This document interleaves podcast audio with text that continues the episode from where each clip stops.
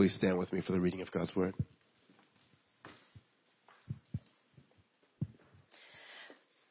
Exodus 34, 29 through 35. When Moses came down from Mount Sinai and the two tablets of the testimony in his hand, as he came down from the mountain, Moses did not know that the skin of his face shone because he had been talking with God. Aaron and all the people of Israel saw Moses, and behold, the skin of his face shone, and they were afraid to come near him. But Moses called to them, and Aaron and all the leaders of the congregation returned to him, and Moses talked with them. Afterward, all the people of Israel came near, and he commanded them all that the Lord had spoken with him in the Mount Sinai. And when Moses had finished speaking with them, he put a veil over his face. Whenever Moses went in before the Lord to speak with him, he would remove the veil until he came out. And when he came out and told the people of Israel what he was commanded, the people of Israel would see the face of Moses, that the skin of Moses' face was shining. And Moses would put the veil over his face again until he went in to speak with him. This is the word of God.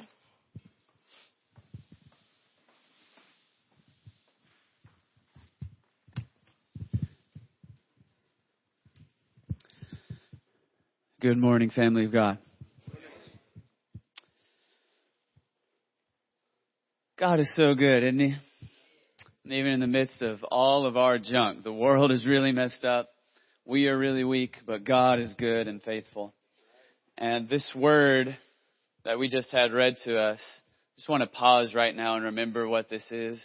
This is the holy, infallible word of God. It is absolutely true and trustworthy and re- reliable. It has power to give life to the dead. Amen. Has power to overcome the forces of evil. So I want to invite you now to bow your heads with me one more time and just quietly plead with the Lord to make your heart receptive to His word. And I'm going to pray for us and dive into this text.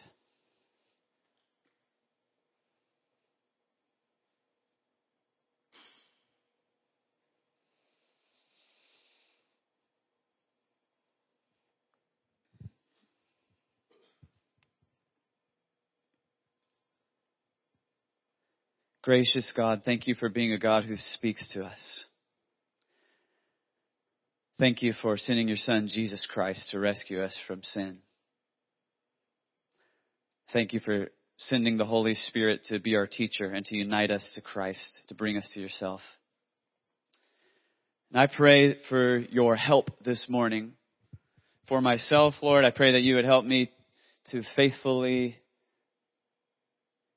and accurately unfold your word, the meaning of it, in a way that is true, with a heart that is humble and zealous for you, and help, help me to be empowered by your Spirit in a way that helps us all to see the goodness of Jesus Christ. Lord, for all of us that are hearing your word today, please give us attentive minds, humble hearts. Strengthen us by your Spirit to believe your love for us. Please encourage us and heal us in Jesus' name. Amen. Well, last week we read Exodus chapter 33 verse 18 in which Moses prayed a prayer which I commended to you as a really good prayer. So this would be a good prayer for all of us to pray. And the prayer was, please show me your glory. Moses cried out to God, show me your glory. Moses has reached a place on his long road to spiritual maturity in which what he wants more than anything else is God. He wants to enjoy a relationship with God. He got to this place where he was actually praying last week in Exodus 33 and 34. God, I don't want the promised land without you. I'd rather have the wilderness with you than the promised land without you. And I encouraged us to think that through in our own lives because most of us initially come to God because we got problems and we want God to help us with our problems, right? And that's okay as a starting place, but God's trying to take us deeper in which we recognize the love that is revealed to us in the crucifixion and resurrection of Jesus and the love that is revealed to us in all God's daily mercies is designed by God to draw us to God Himself so that we could see how good God is and enjoy Him. And Moses answers He, he, prays this prayer to God and God answers the prayer of Moses. We read last week that God appeared to Moses in a special way. God spoke to Moses about his character and told Moses that he is merciful and gracious, that he's just and holy and loving and forgiving.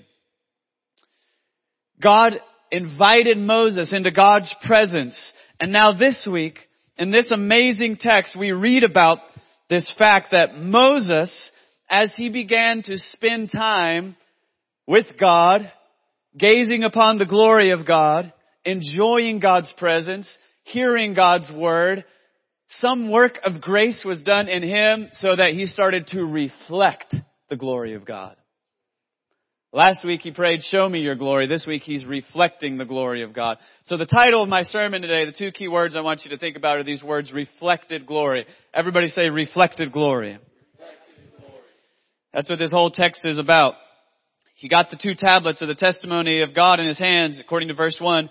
And when he comes down the mountain, Moses doesn't know that the skin of his face shone because he had been talking with God. But Aaron and the people of Israel, in verse, I said verse 1, I meant verse 29, uh, first verse of your text. Verse 30 says, Aaron and all the people of Israel saw Moses, and behold, the skin of his face shone, and they were afraid to come near him. They were in awe of God's glory as it was reflected in the face of Moses. That's an awesome reality. And in this little story, we have really in a nutshell the way the whole Christian life works, don't we? It was the grace of God that taught Moses to long to spend time with God. It was the grace of God, the mercy of God that taught Moses to pray, forgive my sins and show me your glory. And then as Moses began to gaze on the Lord, it was the grace of God now that's transforming him so that now as Moses goes back into the world to fulfill his ministry from God, the, the light and the love and the power and the goodness of God is reflected. That's our story as Christians. The grace of God teaches us that we're sinners. The grace of God teaches us that through Jesus we can be reconciled with God. The grace of God teaches us to trust in Jesus Christ. And as we grow in this friendship with Jesus our Lord, we begin to reflect His glory. Now, before we get deeper into thinking about what that means, I just want to pause to remind us of a couple of facts. Moses is an ordinary man. He's a man who struggles with temptation, who with doubt and with sin, like you and me. We might think of Joseph, uh, Moses, Joseph, we might think of Moses as this sort of icon of holiness, this special spiritual person. But if we've read the book of Exodus, we know that isn't true. But Moses was a sinner. I mean, he's a great role model of faith, but he needed God's forgiveness many times, and he's not done sinning, as we'll learn in a few weeks.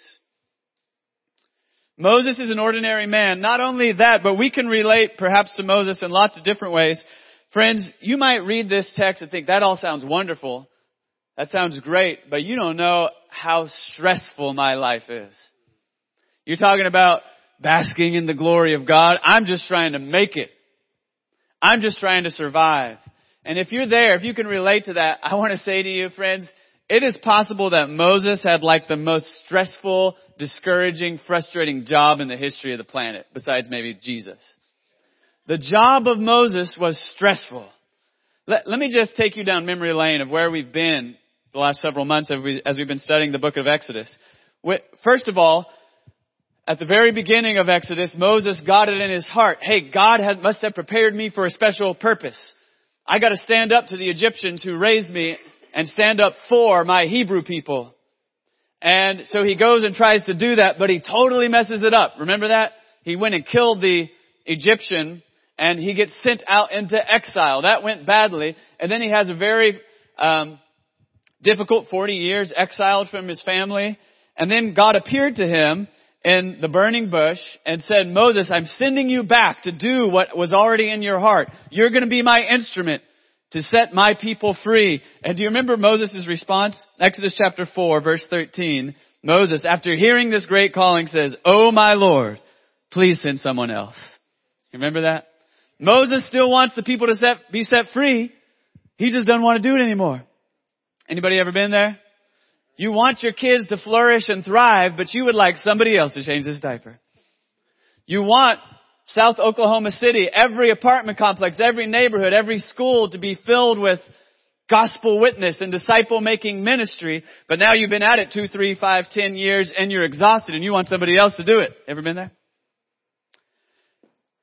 You're just tired. Moses doesn't want to do it. He struggles with doubt and verse 14 says the anger of the Lord was kindled against Moses. Moses knows what it's like to doubt and to spiritually struggle. But God was gracious to Moses and God sent Moses. And in chapter 5, Moses obeys God. He went and spoke to Pharaoh let my people go. And you remember Pharaoh said, no. And Pharaoh made life harder for the people. He said, not only do you have to make bricks, but you gotta go get your own straw. And when that happened, the very people that Moses came to help got mad at him. In Exodus chapter 5, verse 19, we read the foremen of the people of Israel saw that they were in trouble when they said, you shall by no means reduce your number of bricks, your daily task each day they met Moses and Aaron who were waiting for them as they came out to, from Pharaoh and they said to them, the Lord look on you and judge because you have made a stink in the sight of Pharaoh and his servants and have put a sword in their hands to kill us. Whew! Moses didn't want the job. God asked him to do the job. He does it because he trusts and obeys God and because he wants to love the people. And he goes to help the people. And now all of a sudden he feels like he's powerless. He's not even making a difference. The people do not say thank you. In fact, they get mad at Moses. Anybody been there? It's frustrating. And then you keep reading all the chapters. We're way past this now that the slaves have been set free. God has let them out of their captivity and friends, they are still not grateful to Moses. Nobody has said thank you to Moses. Did you notice this? Throughout the book of Exodus? Nobody says thank you to Moses. Every now and then there's a brief moment in which they say thank you to God, but not to Moses. As a matter of fact, there's a certain pattern that we have observed. Exodus chapter 15 verse 24, and the people grumbled against Moses. Fast forward, Exodus chapter 16 verse 2, and the whole congregation of the people of Israel grumbled against Moses and Aaron in the wilderness. Exodus chapter 17. But the people thirsted for water. This is verse 3. And the people grumbled against Moses. Everybody say grumbled. He's spending his whole life trying to help people and chapter after chapter after chapter, they grumble at him. This is discouraging. It continues. They keep rebelling against God. They keep not listening to God. A few weeks ago we read about the fact that they asked Aaron to help them make an idol, a statue, and said, these are your gods that brought you out of Egypt. And at this point, even God says to Moses in Exodus 32 verse 9, I have seen this people, and behold, it is a stiff-necked people. They are stubborn. Moses is a man like us with struggles. We've read about him working from early before dawn until late at night. He's got a hard job. It's frustrating. It's discouraging. And I think this is important because like Moses, each of us has a life calling which is important and which is eternally significant. We don't have the same calling as Moses, but God has put a calling on all of our lives, but nobody ever said it was going to be easy. Amen. I say God has put this calling on your life because this is what scripture teaches. Ephesians 2.10 you are God's workmanship. We are His workmanship, His masterpiece, created in Christ Jesus for good works, which God prepared beforehand for you to walk in. So God has a purpose for you. Everybody turn to your neighbor and say, God has a purpose for you. Your life, there's a holy sacred calling. Every day you've got opportunities to love God and love people, but it's stressful, it's discouraging, it's hard. And so when we look at Moses, even though his calling and his life is very different than ours, we can relate to this. And this causes the, us to ask this question, a question I want you to think about. How did Moses, a frail human being like us, prone to sin, with a stressful job in which he works hard every day and people very rarely listen to him. And nobody ever tells him thank you. And everybody's complaining all the time. How did Moses become this paragon of humility, love, and faithfulness whom he becomes? How did he become a person that the love and the wisdom and the righteousness and the justice of God are flowing out of him with authenticity, which is what happens. I mean, Moses is one of the great role models of spiritual maturity by the end of his life? The answer, I think, is beautifully demonstrated for us in this text. That's why I took that time to, to slow down and remember, this is a man. He's a man in the midst of struggle. What we're seeing in this text is, here's the secret. Here's the secret. Moses spent time with God. Moses spent time with God day after day after day, hearing God's voice, beholding God's glory, listening to God's word, renewing his mind. Then when Moses went out among the people to serve and lead, he reflected God's glory. Everybody say reflected glory. And the people could sense it. They could perceive it. Let's, let's look at some of these moments in the text again. Let's just start up at the beginning, verse 29. When Moses came down from Mount Sinai, we already read this, the two tablets of the testimony in his hand, so he's carrying the word of God, and he's just thinking about his ministry. Last time he showed up with the word of God to deliver to the people, they were having a big pagan ritual worship ceremony, disobeying God. So he was probably walking down the mountain wondering, what is he going to see? Anybody ever walk around at the apartment complex where you're trying to share the gospel wondering what you're about to encounter today? Is anybody going to show up? Anybody ever show up to take care of your kids or try and witness in your workplace and you're just wondering, is this going to feel pointless like yesterday? I bet that's what Moses was happening, what, what was going on in his mind. I don't know. I'm just guessing here. But what we do know is that the text says he did not know that the skin of his face shone because he'd been talking with God. As we already read in verse 30, Aaron and the people saw it. They saw the skin of his face shone and they were afraid to come near him because of this reflected glory. But Moses called them and Aaron and all the leaders of the congregation returned to him and Moses talked with them. Afterward, all the people of Israel came near and he commanded them all that the Lord had spoken with him in Mount Sinai. He's fulfilling his ministry. He's speaking the word of God. And when Moses had finished speaking with them, he put a veil over his face. You see, the people can't take it. It's just too much to, to look at him shining. It's freaking them out. Wouldn't it freak you out? And so he puts a veil on his face. They can't see it, but they know back there, Moses is shining. And because of that, they listen to his word. They take it seriously as the word of God. Verse 34, whenever Moses went in before the Lord to speak with him, he would remove the veil until he came out. And when he came out and told the people of Israel what was commanded, the people of Israel would see the face of Moses, that the skin of Moses' face was shining. And Moses would put the veil over his face again until he went in to speak with him. What's going on here? Well, at a basic level, the shining skin of Moses is a miracle, isn't it? Everybody say a miracle. And this is a literal event a physical event. It's not a metaphor. Moses is shiny. That's what's happening here. Light is coming out of this guy. But more important than the physical event of the miracle is the truth it is meant to communicate. There's a sense in which Moses is unique. He's being authenticated as the unique messenger of God. So that the people see his shiny face. They remember it even when he puts on the veil and they listen to his words. Much like in the New Testament, the apostles, they're just ordinary men like you and me. They struggle with sin.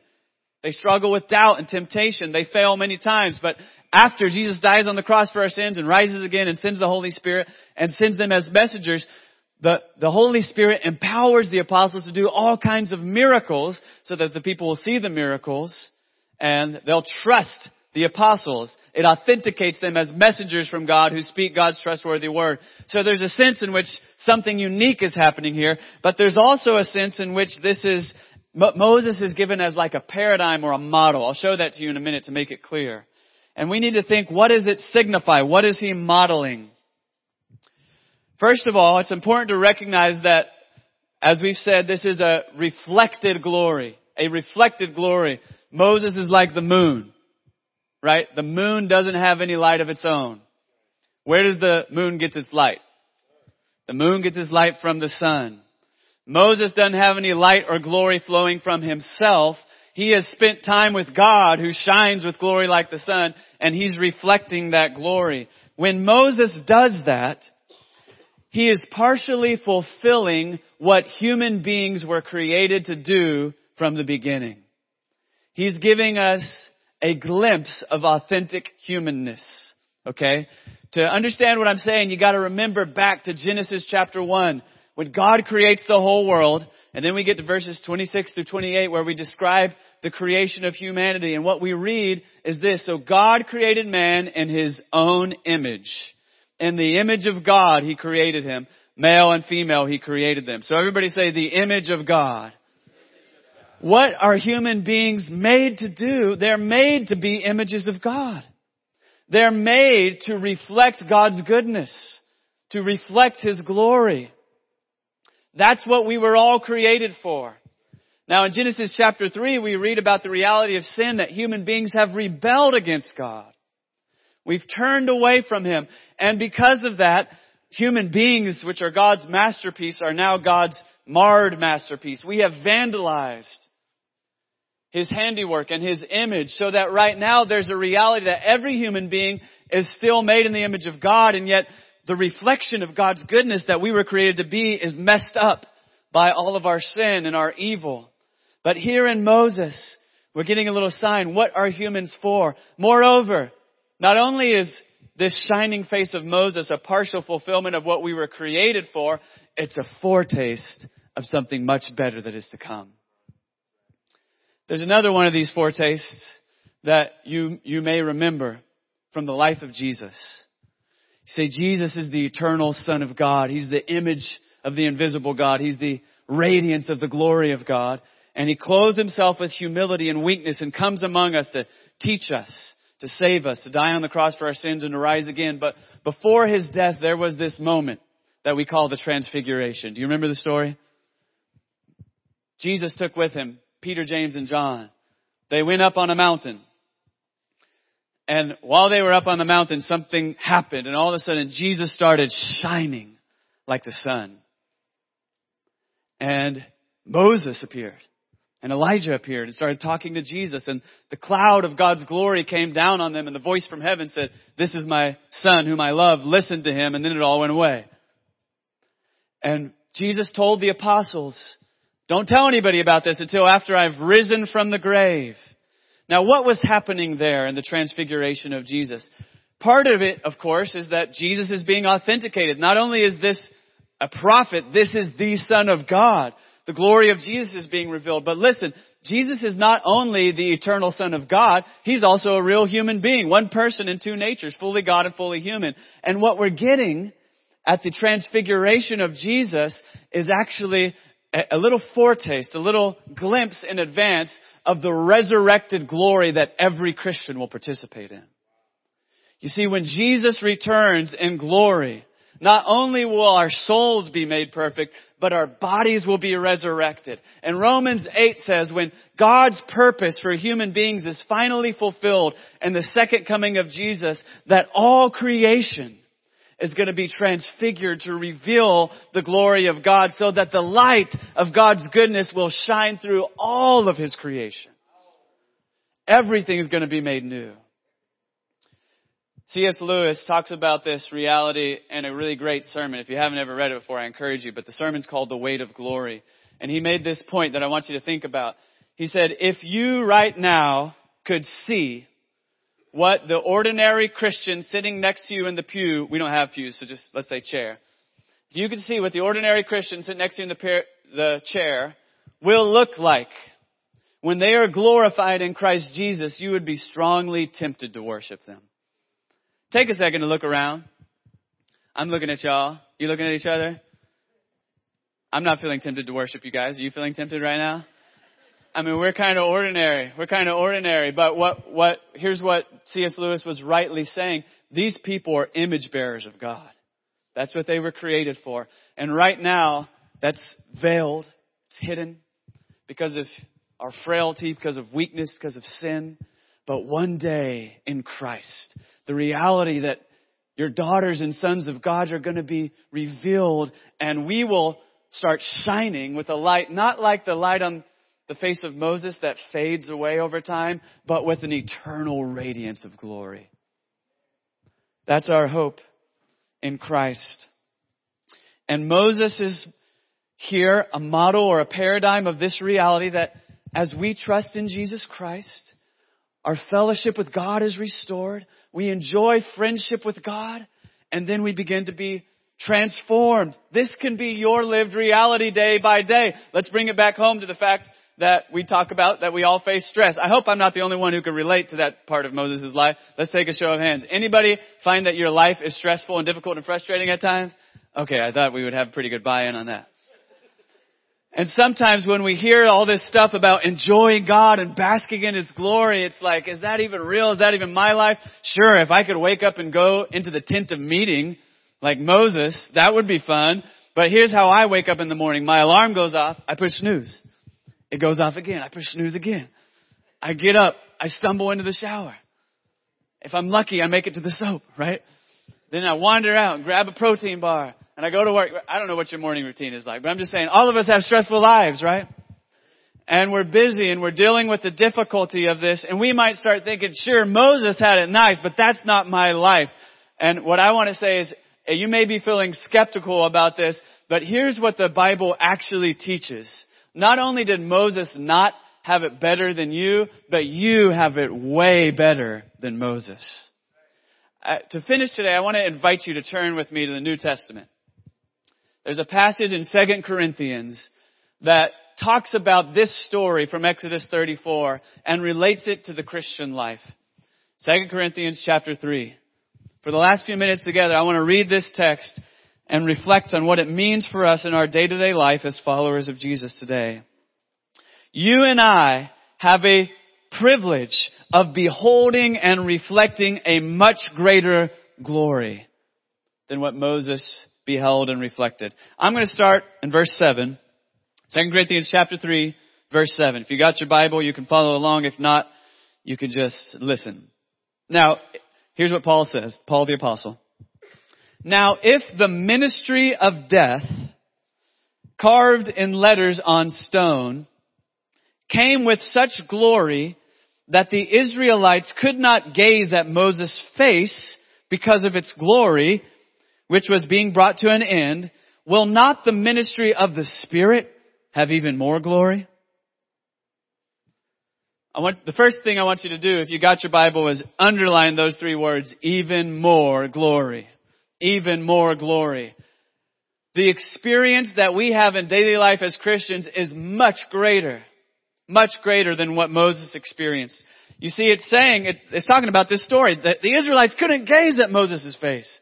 Because it was bright and shiny and it freaked them out. It was glorious. But it's nothing compared to what we experience because in Christ and by the power of the Spirit, we have a better covenant. Now, covenant has been one of our big words in the book of Exodus. Everybody say covenant. A covenant is a relationship based on promises. We've talked a lot about this. And at times we have emphasized certain continuities between the old covenant and the new covenant. But Paul is sharply here emphasizing the discontinuities. What we've got is way better.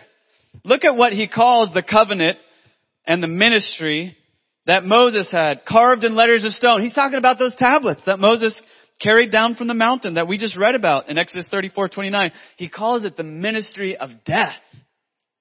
The ministry of death. Why does he call it that? Well, those words were God's good words.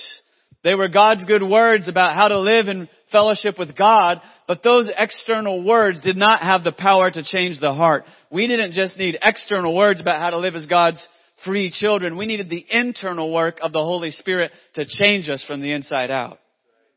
That's what we needed. And so now, Jesus died on the cross for our sins, rose again, sat down on a throne at the right hand of the Father, and sent the Holy Spirit so that when we read the Word of God, we're not just reading a dead book, we're reading God's living Word, and God's living Spirit inside of us is making us come to life through the Word. Continuing through the text, verse 9 says, For if there was glory in the ministry of condemnation, the ministry of righteous must far exceed it in glory. Moses' ministry, it calls the ministry of condemnation because Moses held up the standard for what glorious, free, true living could be as human beings, but we all fell short of the standard and the standard couldn't change our hearts. God's law couldn't make us new. But now through Christ and through His Spirit, we're talking about the ministry of righteousness. By grace, when anybody trusts in Jesus, we are counted righteous in Christ. God forgives our sin. He accepts us into His family. We'll never be separated from His love. And His Spirit comes inside of us to start making us more and more like Jesus so that we reflect His righteous character. That's the ministry that we have received. Paul continues, indeed, in this case, what once had glory has come to have no glory at all because of the glory that surpasses it. This is what I'm talking about, Christian. You may be thinking, yeah, but in my day to day life, I can't go into the tent of meeting. That, that sounds really glorious. But what Paul said is, that seemed glorious for a while. But in Christ, we've experienced a reality that makes what Moses experienced not seem glorious at all anymore. We've got something far better. How does that work? What does that look like? Let's keep reading. Verse 11. For if what was being brought to an end came with glory, what was being brought to an end, the covenant of Moses, it's already apparent in Exodus that this thing is not going to be a permanent solution to the problem of the world. The whole book of Exodus has been leading us on this journey where the people are going from slavery to freedom and then they're entering into God's presence. Half of the second part of the book has been about building the tabernacle. Here's a spoiler alert. Sorry if you haven't read to the end of the book yet. I'm going to tell you what's going to happen. God's glory is going to descend on the tabernacle and Moses will not be able to enter it. This covenant was insufficient because our hearts were too messed up. We didn't just need rules for living. We needed the Son of God to die on the cross for our sins and rise again and send the Spirit to make us new from the inside out. That's what we needed. That old covenant was being brought to the, to an end. And if it came with glory, 2 Corinthians 3.11 says this, much more will what is permanent have glory. Everybody say permanent. Here's what that means. It means if you've trusted in Jesus Christ, your relationship with Him cannot be broken. There is no condemnation for those who are in Christ Jesus. Nothing can separate you from His love. And the covenant that He has established will never, ever, ever be broken. Verse 12, since we have such a hope, we are very bold, not like Moses who put a veil over his face so that the Israelites might not gaze at the outcome of what was being brought to an end, but their minds were hardened. For to this day, when they read the Old Covenant, the same veil remains unlifted, because only through Christ is it taken away. Yes, to this day, whenever Moses is read, a veil lies over their hearts.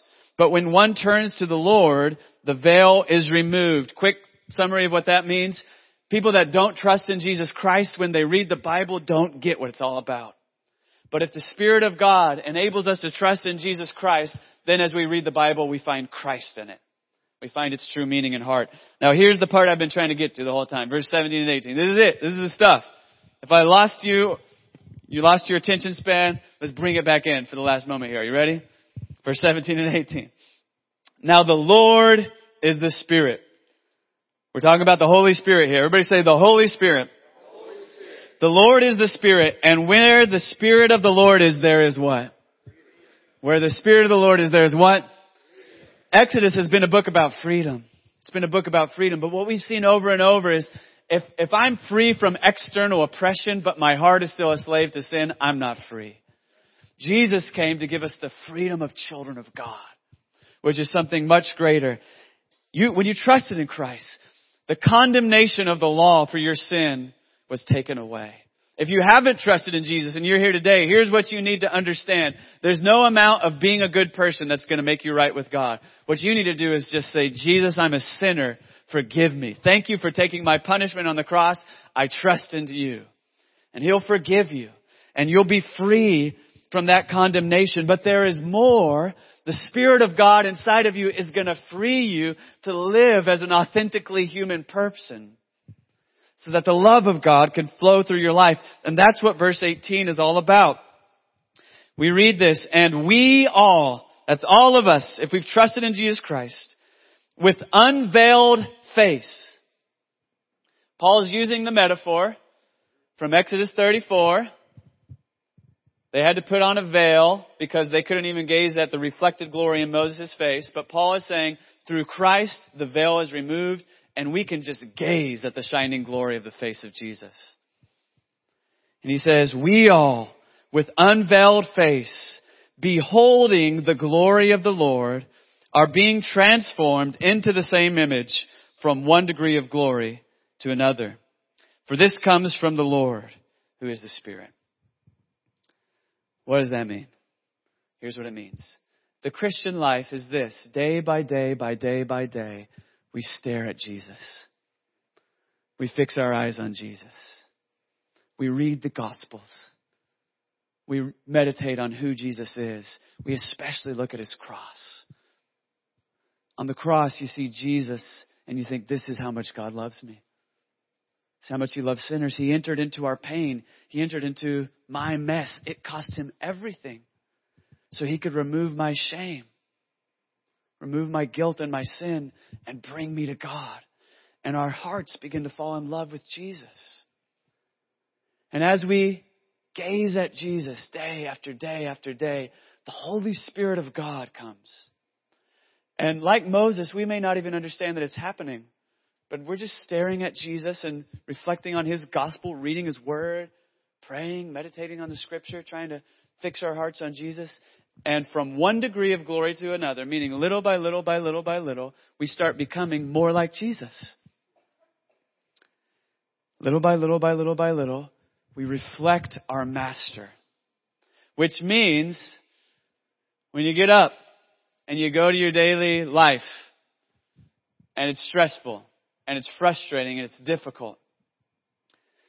But you are a person who is learning to fix your eyes on Jesus. You're not gonna, you're not gonna be perfect. You're gonna make plenty of mistakes. You're gonna struggle. But if your life and your gaze is fixed on Jesus, the, the picture that we saw in Moses' life is lived out in reality in a much deeper way in your life. And here's what it looks like.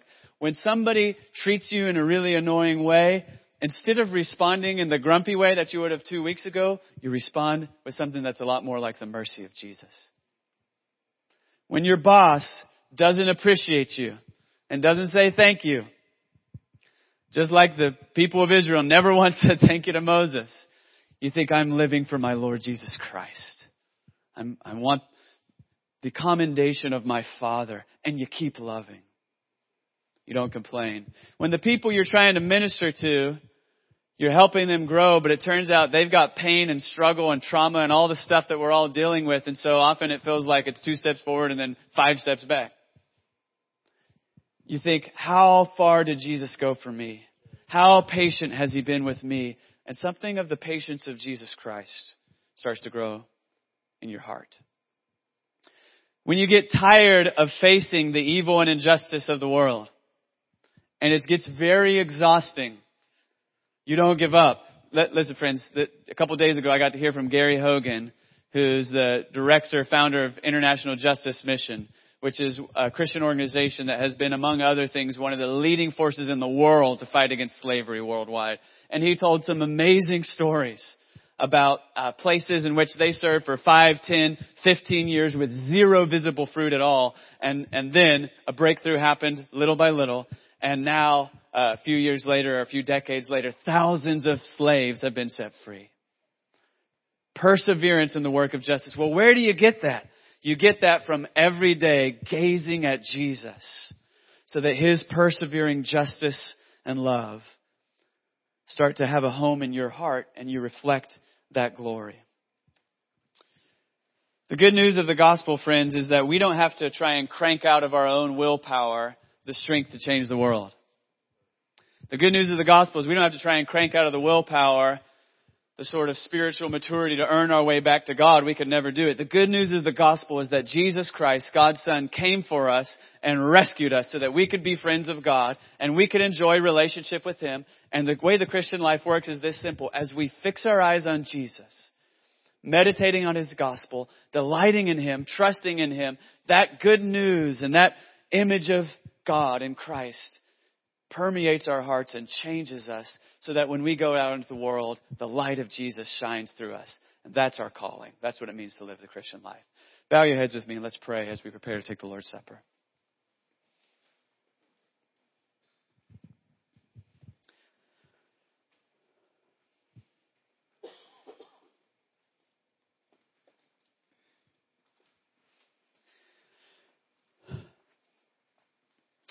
Lord, I just want to begin by saying thank you.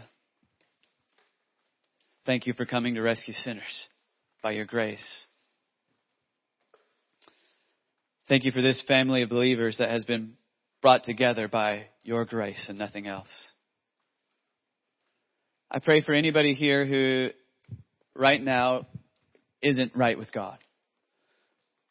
That this good news that we can be reconciled with God by grace through Jesus, Lord, that that would be a liberating word today. That your spirit would enable every single person here to trust in Jesus and to find the forgiveness of sins.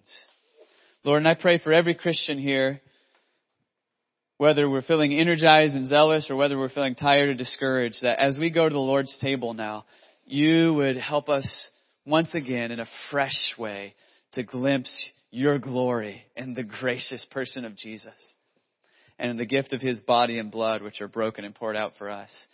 And that this week, as, and even today, as we have opportunities to serve and to love and to labor and to care for people, to share the message of Jesus, to give, Lord, that that goodness of Christ would be reflected in us so that people would see and hear about who you are. Help us to love like you've loved us. Help us to persevere in those works of mercy and justice that you've called us to do. We pray it in the strong name of Jesus. Amen.